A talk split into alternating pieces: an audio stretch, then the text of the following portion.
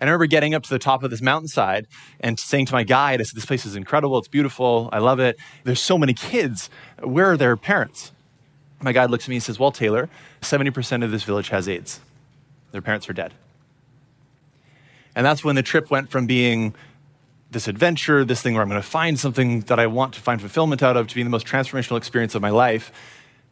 And the biggest, I guess you could say, empathy builder Hi, I'm Vishen Lakhiani, founder of Mindvalley, the school for human transformation. You're listening to the Mindvalley podcast, where we'll be bringing you the greatest teachers and thought leaders on the planet to discuss the world's most powerful ideas in personal growth for mind, body, spirit, and work.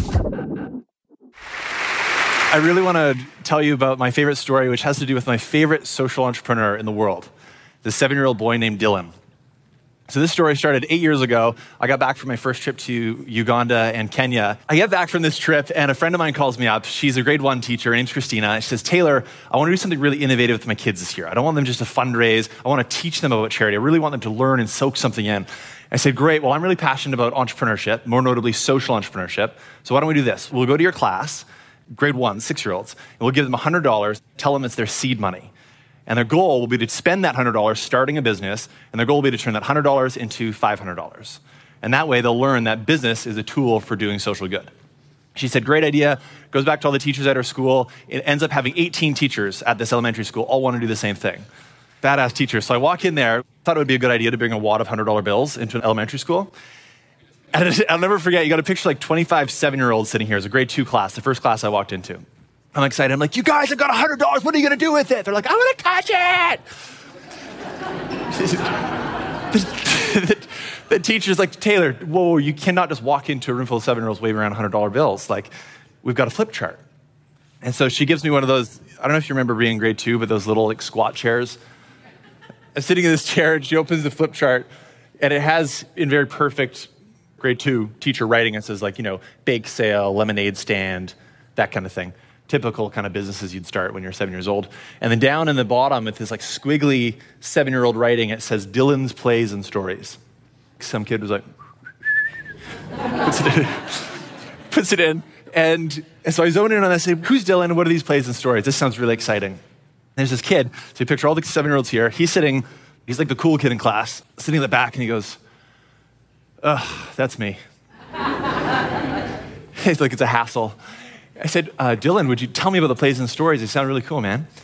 And he says, fine. Gets up. All the kids are like, oh, Dylan's going to talk. And he's wearing skinny jeans and a Led Zeppelin t shirt. he's like a seven year old hipster. And he starts pacing like this and he says, well, I've written a number of plays and stories. They've all been very successful. and so I, I've written a play for all of the kids to perform and we'll probably have the money raised in a night. and so you got to picture this. So Dylan, seven years old, he writes this play. They put on a play night. They charge their parents to come watch them. Can you imagine like seven year old like bouncer, like, what's your name? I'm your mother. and so they put on this play night. Then they sold them pizza and Coke and all the things, and they turned their $100 into $500 in a night. I didn't hear from that school for about two months. I get a call and they said, We're done. We called it the early entrepreneurs experiment. Oh, and by the way, this important piece that I missed is that $1,800 is what we gave out. Their goal was turned into $500 each. So 18 times 500 would be $9,000. And $9,000 is enough to build a schoolhouse for kids just like them that lack access to basic education on the other side of the world in Kenya. So there could be a school building a school was the goal. And so I get this call and I said, Well, did you do it? Did you make the $9,000? They said, Just come pick up the check, just come to the office. So I go to the office when I'm supposed to go to the office. They said, You got to go to the auditorium. I go to the auditorium, 400 kids sitting in the auditorium. And they've got to check, like, you know, the publisher's sweepstakes under a curtain. And I'm like, I'm hoping that they did it. I'm like, how empowering would that be?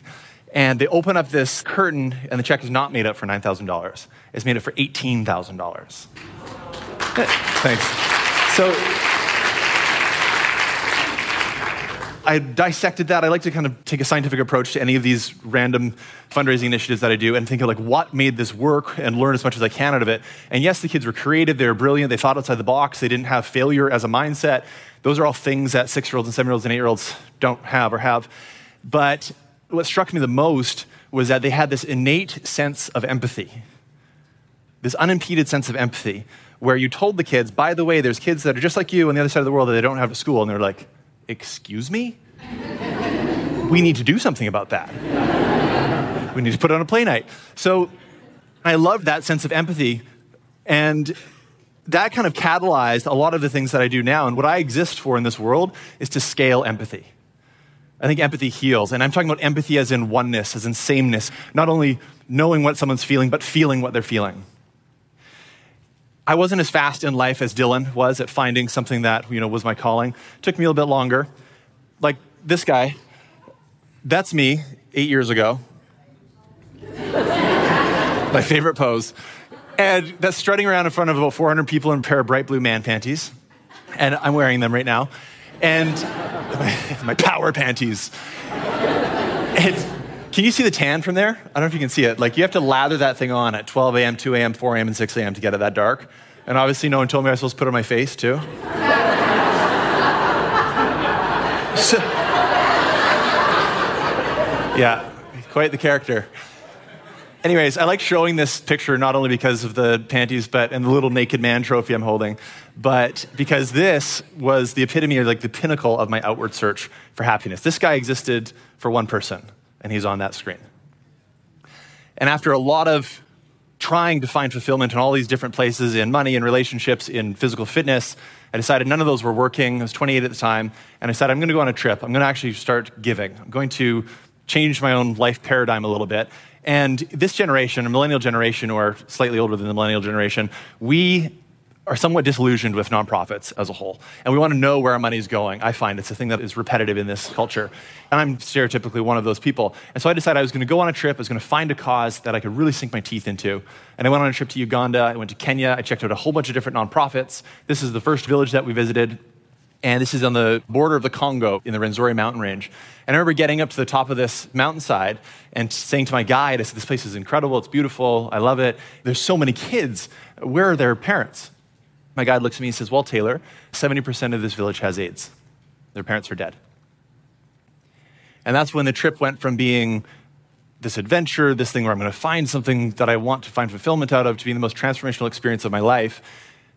And the biggest I guess you could say, empathy builder of my life as well. Because when I met these two girls, something happened in my brain or my heart or my mind or my soul, however you want to say it, that these walls kind of came crumbling down in my head of this separateness of I'm different than people living in Uganda or people living in Mexico or people living in Guatemala or Sierra Leone or wherever it is. All these walls came tumbling down, and I literally felt like I felt what they were feeling. And knowing what their life trajectory was like, it made it completely impossible to do anything but contribute to ideally making their life a little bit happier.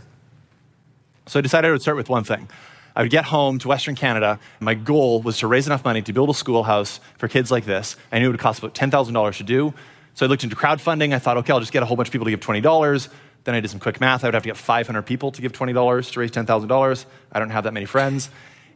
And so I decided I'd come up with this equation, something a bit different, and it goes like this 33 people giving $3.33 a day for three months adds up to $10,000.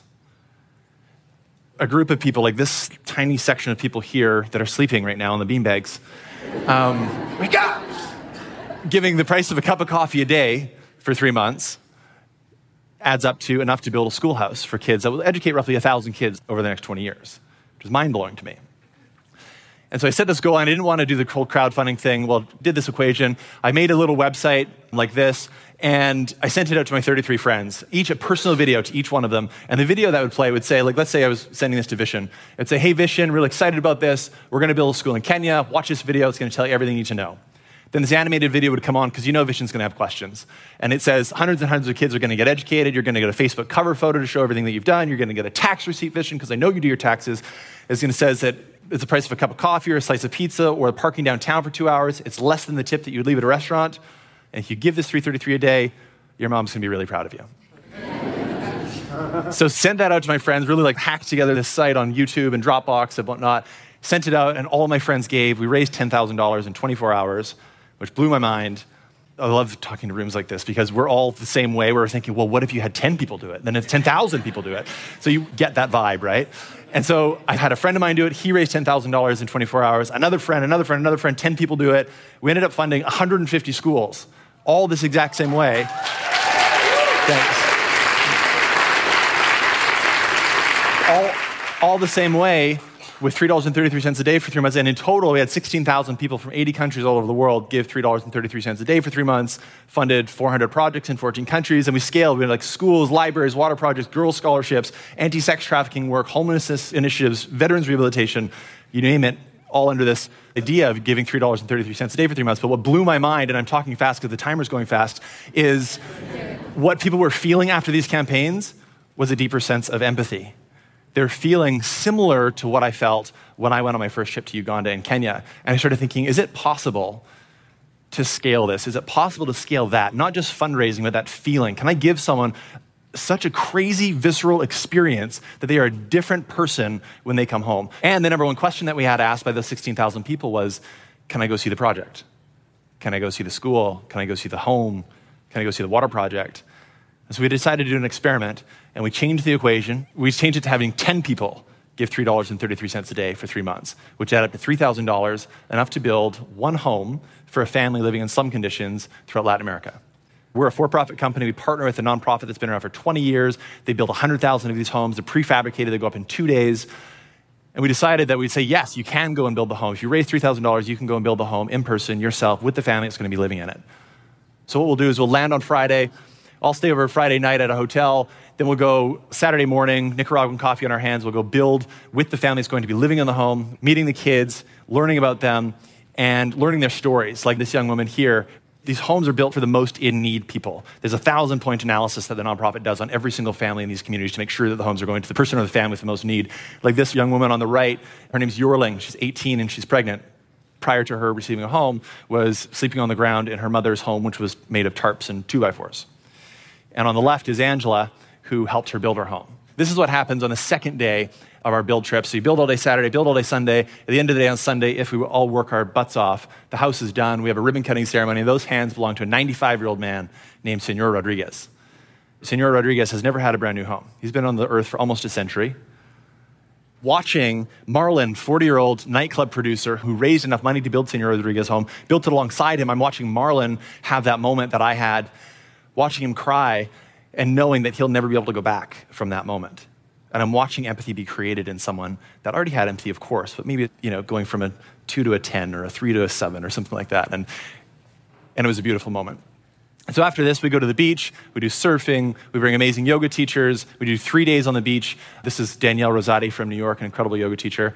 And we do meditation, but most of all, we create community around this thought of shared empathy. Every single trip, I feel all these feelings. I feel shame, I feel guilt, I feel depressed, I feel hope, I feel optimism, I feel the ability to make massive change. That rainbow of feelings in my mind leads to the most beautiful, world changing emotion in my mind or, or state, which is empathy.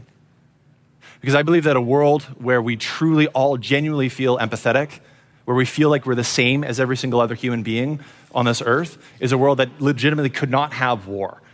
It's a world that would not have gender inequality. It's a world that would not have poverty. It's a world that I know that I am here to help create. And the reason I'm standing right here is because I want to create that world with every single one of you. Thank you.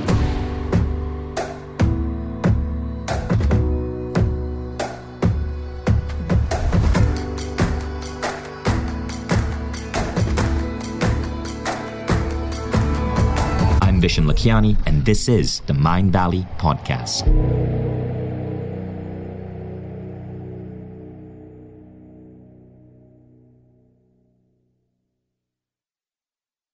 If you like the Mindvalley podcast, take the next step. Become a Mindvalley member. Imagine being coached daily by the greatest teachers on the planet. How quickly would you transform your health, your mindset, your body, your relationships? How quickly would you double the size of your company? How quickly would you see your career grow? How quickly would you eliminate any limiting belief that's holding you back and manifest a life that you once thought beyond your dreams?